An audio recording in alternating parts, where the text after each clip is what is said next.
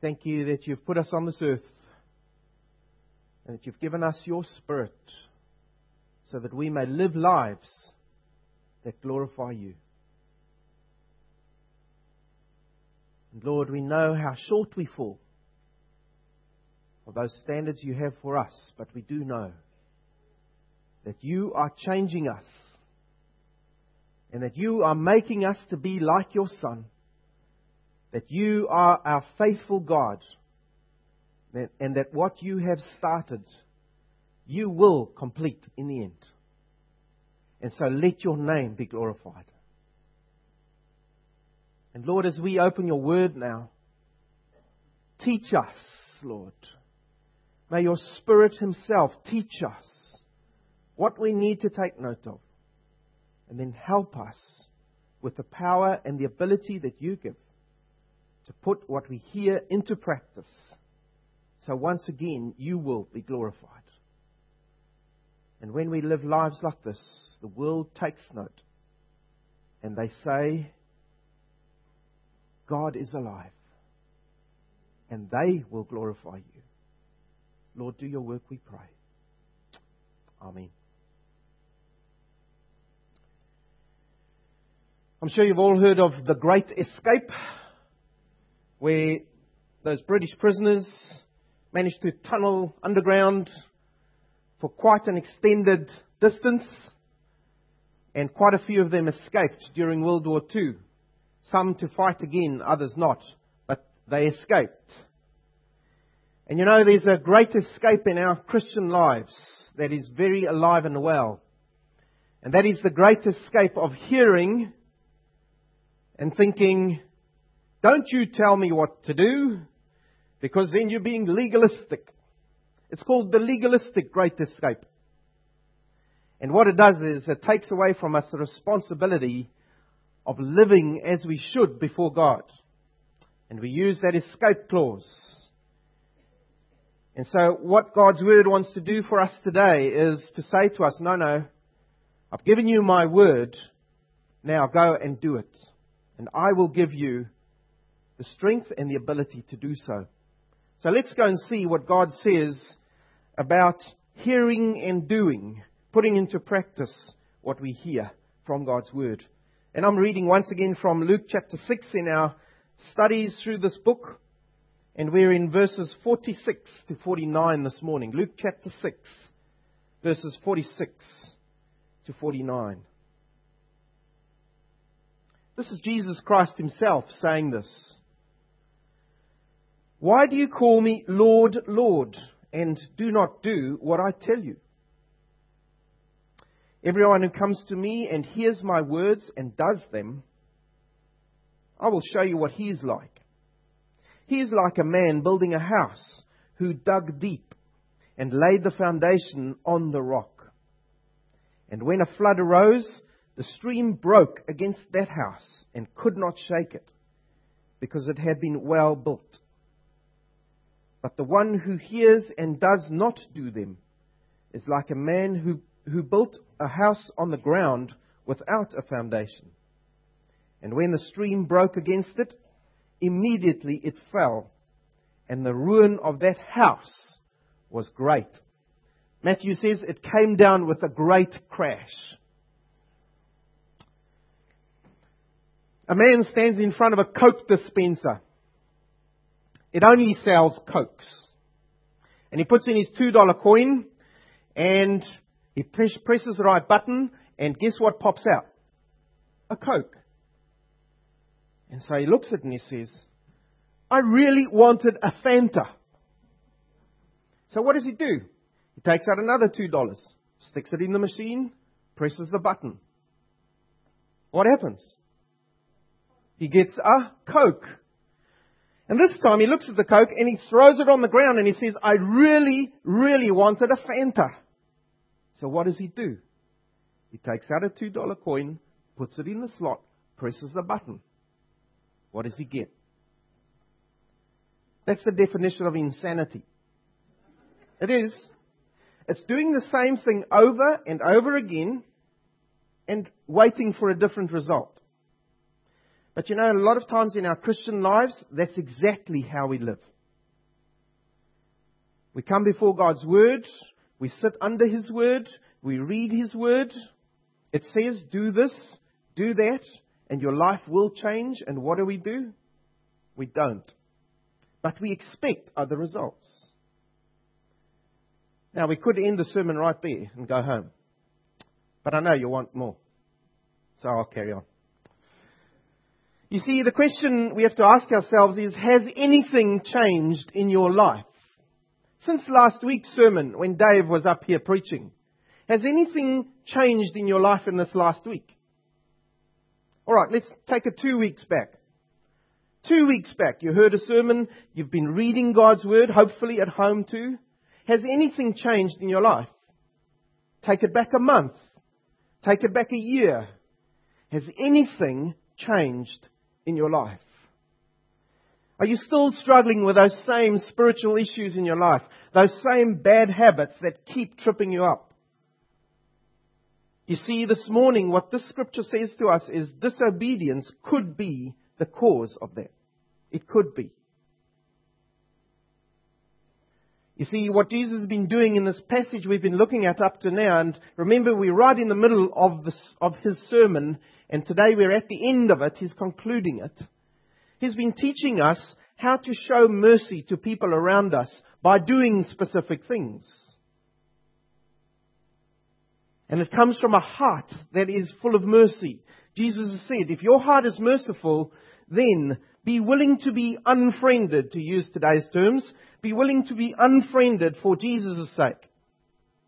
If you're on Facebook. Be willing to sacrifice comforts and rewards if needed for the sake of the gospel. If you've got a merciful heart, then show a merciful attitude when wronged instead of insisting on your rights. If you've got a merciful heart, then don't hold on so tightly to those things you own. If you see someone else in need, give away. Hold loosely to what you own.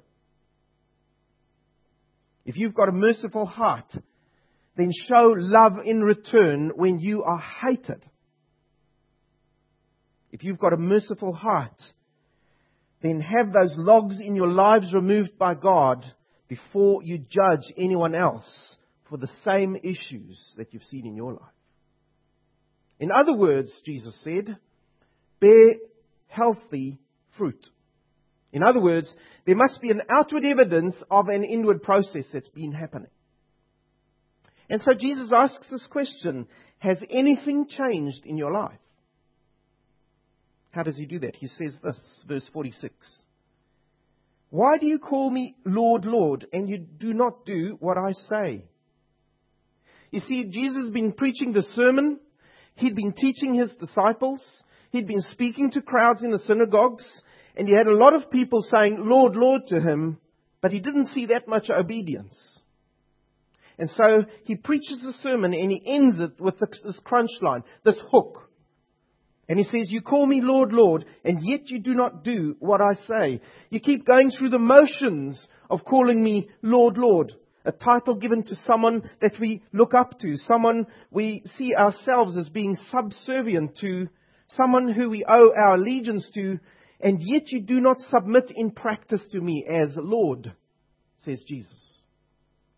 In other words, to put it in our vernacular, it's all just words. It's all just words. It's a bit like our kids in homes. Now, I'm not pointing at any kid in particular here now. But it's like our kids in our homes, you know. You tell them, I need you to tidy your room. Yes, mum. Yes, dad. I see you all lifting their eyes with me. And you go back half an hour later, and it's all tidy, isn't it? No, it's not. And so you say to them, I asked you to tidy your room. I want you to do it right now, please. Yes, mum. And you go away and you come back 10 minutes later and still not done. And what happens in us? We get irritated, don't we? But what do we do if it continues? We have to discipline that because that is disobedience. And there's not much difference between that and not obeying what Jesus asks us to do, you see. Now, God doesn't get irritated with us because God can't do that. But God does teach us. And it is an obedience issue. You see, this wasn't a new problem that Jesus was bringing up to the crowds. They knew exactly what he was speaking about because the nation of Israel, way back, had been addressed about the very same issues. Ezekiel chapter 33, verse 30 and 31. This is what God said to Ezekiel about the people. He said this. He said, As for you, son of man, now that's Ezekiel, your people, Israel, who talk together about you by the walls and at the doors of the houses, say to one another, each to his brother, Come and hear what the word is that, that comes from the Lord. Right? That's good. And they come to you as people come, and they sit before you as my people, and this is the problem. And they hear what you say, but they will not do it. And they go out from hearing what you've said, for with lustful talks in their mouths they act, their heart is set on their gain. It's an old problem, you see. The people knew it. And sometimes I think we think that if we just listen to another sermon, and if we, we, we might just hear something in the next sermon which will allow us to opt out of doing what the previous one said. Or if we just carry on reading God's Word, we might find something in God's Word which kind of cancels out what we heard previously and we don't have to do those things. And so I'll read on. But you know, we have to look at the attributes of God now. Does God change? No. Malachi 3 6 says, I am the Lord, I do not change. So no, you can't get out there. Does truth change? No. Psalm 100 verse 5 says, His truth endures to all generations. So I'm sorry, you can't get out there either. Is God going to change His truth just for your sake? No. Sorry, can't get out there either. And so, what is the best to do? Just do it, is what Jesus is saying. And that's his point in verse 47. He says, Everyone who comes to me and hears my words must act on them. You see, hearing here means doing. If you hear my word, do it. And then he tells them two very powerful parables. And he paints these pictures, word pictures for them, of two guys building houses. Alright? And the houses they build are their lives. The, the, the parallel is you're building your life, right? We, I'm sure we get that. And Jesus says, I want to tell you a story of two people who built houses. The one person was one who heard and then acted, and the other one who built their house, their life, was someone who heard, but they didn't act. And this is what it looks like, he says. This is the one who hears and acts, verse 47 to 48 in your text. He's also called the wise man, if you look at Matthew chapter 7 verse 24, which is the parallel passage. The man who hears, let's look at this person. The one who hears, they tune in. How do they tune in? They tune in with their hearts. They hear the truth, it goes into the ears, sinks down into the hearts, and it convicts the heart. That's the one who really hears. It's not just words. That this person hears with their heart, and it leads to action. It's not like those airline safety briefings. For those of you who've been on airlines, you get on the plane, you strap yourself in, and then that pretty lady or the, the handsome guy, they get up there and they start going through their perambulations. That's what I call it it's kind of blah, blah, blah, blah, because you've kind of heard it before, haven't you? And so you kind of look at your movie or whatever, and they're doing their thing. You know, when the plane really goes down, you should have listened because it's really important. Well, sometimes we've got this approach. We've got this approach when we hear that person up there is the talking head. Here he goes again, blah, blah, blah, blah. My heart's tuned out long ago. Is your heart tuned in today? God says, hear with your heart. It takes active participation. So as you're listening today, some of you might be taking notes. You might be one of those. You can hear by taking notes. Others of you might need to listen intently. And if you were taking notes, that would distract you. But are you listening? Because you see, we need to come before the Lord with a soft heart. That's part of listening. Lord, I'm not just here to come to church today. I want to hear your word. Make my heart soft, Lord. May your spirit do your work in me and work in me today, Lord. We need to pray, Lord, change my heart today. That's the listening I'm talking about. Not just listening the words. And then we are to act. You see, what Jesus is speaking here about is to act in a specific area in your life. You might hear something specific about your life that you need to change today. God isn't saying to you, change your whole life today. He's saying, in that area that I'm bringing to your attention, my spirit needs to change you. Are you willing to be changed? In that area only. You see, if we start looking at our whole lives, and I know my life, it gets a bit overwhelming. Because I know there's this to change, that to change, this to change. I haven't got enough fingers. And so God says, I will change you one area at a time. But we need to act on that area. You see, if we listen and act, that's called obedience. And it builds moral fiber in us. When the storms of life come against us, we've got truth that's settled in our hearts and it's taught us how to react how to act in life. But if we just casually listen to God's word, you will note in your life constant failure. You'll be up and down like a yo-yo spiritually. And in the end, it will build a stony heart in you. That's what it does. That is the danger, you see. So we need to hear and act. So what does this builder look like? Here's this guy building his house. He gets out his spade and he starts digging down and he finds sand. And so he digs down further and he finds clay. And he digs down further. I'm in Wanganui now, right? And you dig down further, and after a while, he finds rock. And it's taken a lot of sweat and labor, but he's found rock. And so he starts sinking the pillars of his life down onto that rock. Because he knows if, if he puts the pillars of his house down on that rock, it doesn't matter what happens, it will stand. Do you get the picture? He digs deep. It takes hard work.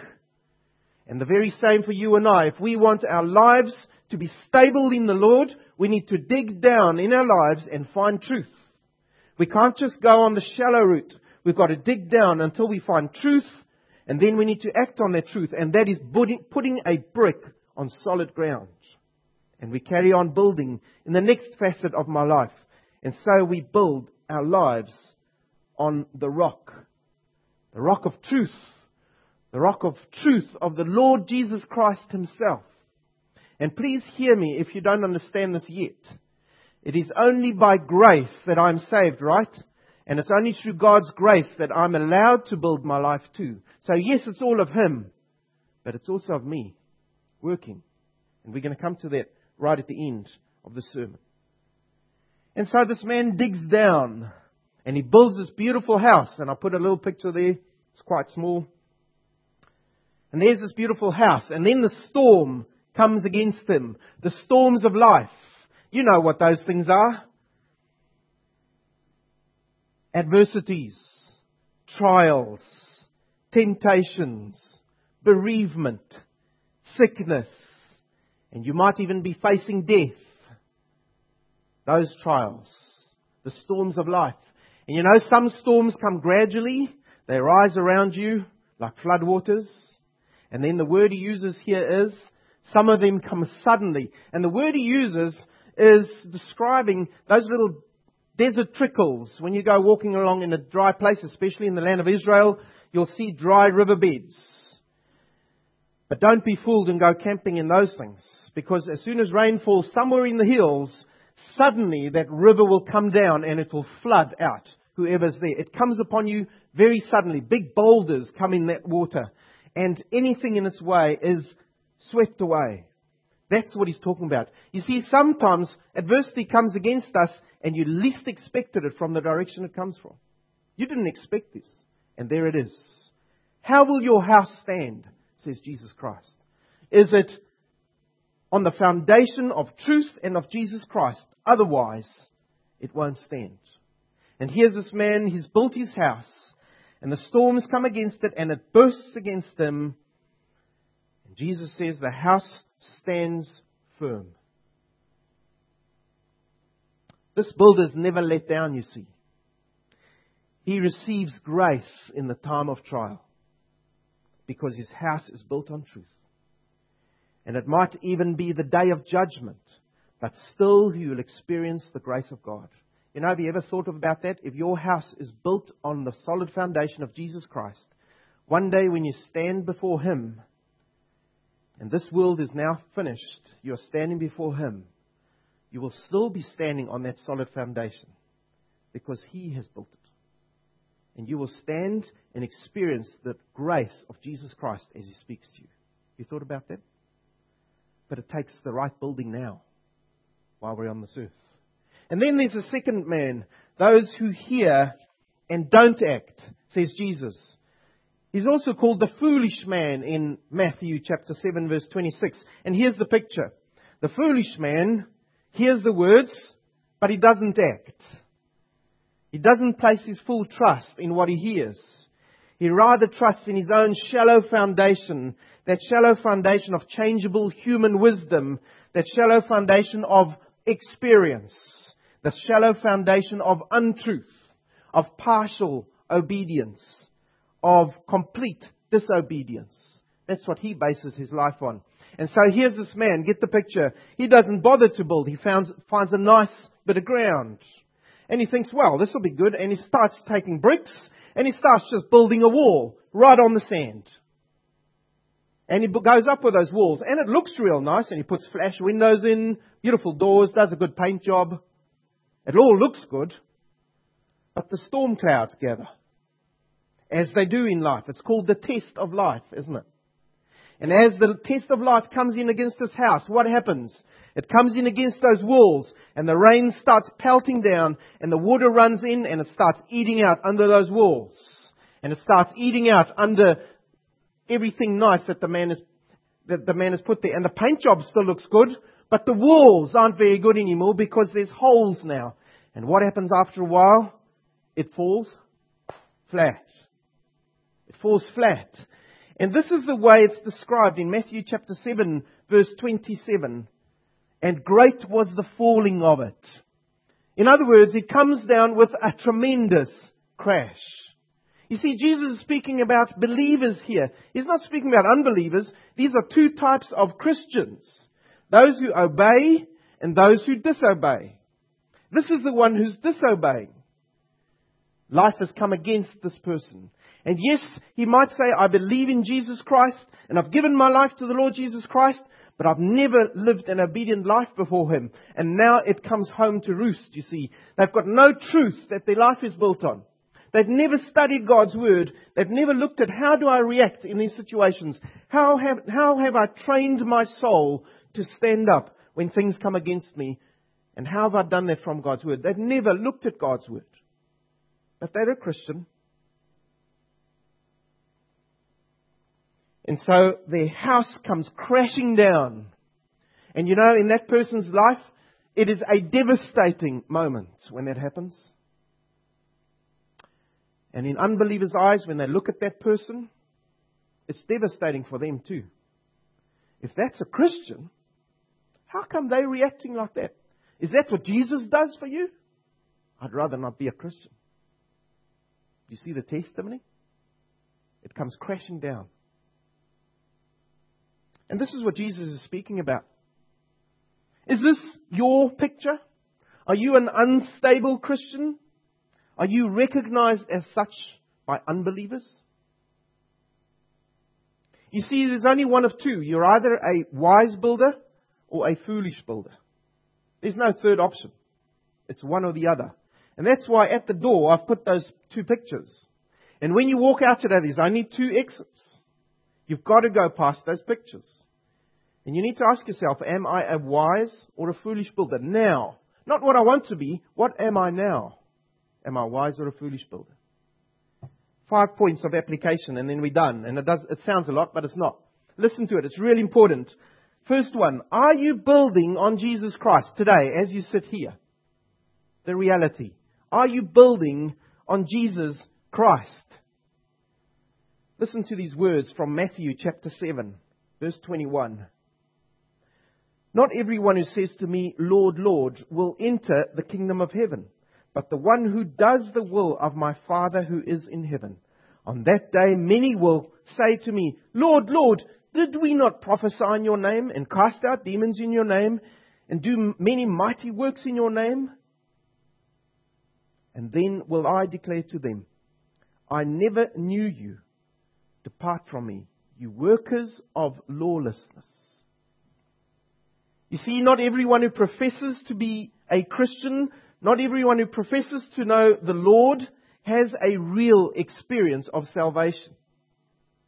And you may have been active in this church or any other church, and you may even be active in a religious organization of some kind, a parachurch organization, but if you are not saved by grace, and if you haven't put your faith in the Lord Jesus Christ, you have no foundation to your life.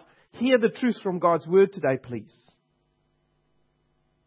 Come to Jesus Christ today. You are living on the empty shell of a religion. Come to Jesus Christ and receive life. Receive a true foundation to build on. And do it today. Secondly, there's a difference between knowledge and obedience. And don't miss the point here. It's Jesus' point. You see, the point of the Christian exercise is not to gain knowledge. Both men knew how to build a house, right? It's not to gain knowledge, but it's to practice obedience. And unfortunately, many of our churches are filled with what I call fat cats. We get and we get and we get and we take in, but it takes exercise to practice what we've done, what we've heard. We need to be exercising what we've heard. Are you a fat cat this morning with regards to your obedience before the Lord? You see, many Christians have a superb knowledge of the Bible. They love hearing the teachings of the Gospels. And they sit there in sermons, or they might read in the Word, and they approve of all the doctrines that this church teaches. And they assent and they give head knowledge to all the teachings on justification, sanctification, repentance, faith, conversion. Yes, and they can even give you a definition of all those. But it never goes past the knowledge to actual practice. Are you one of those today? Because if you are, you are living in disobedience before God. You are following the whims of your own sinful desires and you are usurping the authority of Jesus Christ in your life. May your knowledge become heart knowledge and that equals obedience. Thirdly, there's a choice to be made today. You're either a wise builder or a foolish builder. And so the first question you've got to ask yourself is, Am I rooted and built up in Jesus Christ? Colossians 2 7. Am I rooted in Christ? And am I being built up in the Lord Jesus Christ? And so I'll make this really practical for you. What areas in your life have you built your life on sand? Are there areas in your life? What about some short term issues? Let's look at a few. The way you react to people bearing grudges when people say things you don't like. And you may have other examples that immediately pop to mind. Those are short term things you've been working with. If you haven't got the right reaction, the godly reaction, the godly fruit, then you are building your life on sand. And you, yes, you're a Christian, but that area needs attention. Or maybe it's long term issues, real bad habits you've been struggling with your whole life long. Or maybe repeated failures in specific spiritual areas. You've been battling with them. Are you building on sand? Bring them before the Lord and have them planted on rock. Start digging down to reposition your life on truth. The word says it, do it. You see, if you don't act now, when difficulties come against you next, and they will come, then instead of glorifying the Lord, you will desert Him in that aspect of your life. And your testimony, the testimony of your house will come crashing down too. The fourth point of application is this one. It's never too late. You see, Satan will bring across you this lie, and listen up. This is what he says. You're too far gone, mate. God can't help you anymore. This is too much for God to forgive. This has been carrying on too long in your life. Forget it. Just leave it in your life. Well, that's a lie. Because 1 John 1 verse 9 says this. If we confess our sins, do you know the verse? If we confess our sins, He, that is Jesus Christ, is faithful and just, and He will forgive us our sins, and He will purify us from all unrighteousness. I don't see any exclusion clauses, clauses there. And so when Satan brings that lie across your way, say to him, Get behind me. I know what the Bible says. I hope you do know what the Bible says. So come today, and Jesus will help you to plant your life on the rock, on truth. And then, last point of application you are not on your own in this process. You are not on your own. The Trinity is involved with you. Do you feel encouraged? God the Father, God the Son, God the Holy Spirit are involved to help you to build your life on truth. Do you think you can do it now? Man. Do you think you can get anything done in your life with the whole of the Godhead working with you? Ah, there is a reaction. Great. You see, what does 2 Corinthians say to us? 2 Corinthians chapter 3 verse 18 says this. And take courage in this today as we end. And we who with unveiled faces all reflect the Lord's glory are being transformed into His likeness. You are being transformed into His likeness. You're not perfect yet, by the way. You are getting there. With ever increasing glory, which comes from the Lord. That's God, who is the Spirit. There's the whole Trinity involved. You are being made into the image of Jesus Christ. The Lord is helping, and the Spirit is involved. And then lastly, Philippians chapter 2, verse 12 and 13 says this. And this is where you and I have a responsibility. Yes, it's all of God. He gives you your salvation. It's all of God. There's nothing you can do to save yourself. Only Jesus can do it in your life. But it's also all of you. You must cooperate with God in that whole process. How do I know that? Philippians chapter 2 verse 12 and 13 says this. Work out your own salvation with fear and trembling. Why? For it is God who works in you, both to will and to work for His good pleasure. In other words, be an active and an obedient participant in your sanctification as God continues to change you. Be a wise builder. And as you leave these doors today, I pray that the Spirit will either give you comfort or He will make you so restless that you go and do something before the Lord today and have Him work where He needs to work in your life. Are you a foolish builder or a wise builder before the Lord today? Let's pray. Lord, our Heavenly Father, we thank you for the truth of your word. And, and yes, Lord, sometimes the truth is uncomfortable. And it makes us squirm because we know what our lives are like. But Lord, we also know the comfort from your word that you are an all sufficient and an all powerful God. And that you work in us with the whole Godhead. And you are turning us into the likeness of your Son. You are perfecting us. And one day when we stand before you, we will be perfect. And Lord, we look forward to that day. But in the meantime, Lord, help us to look at those aspects of our lives that need to come under your lordship.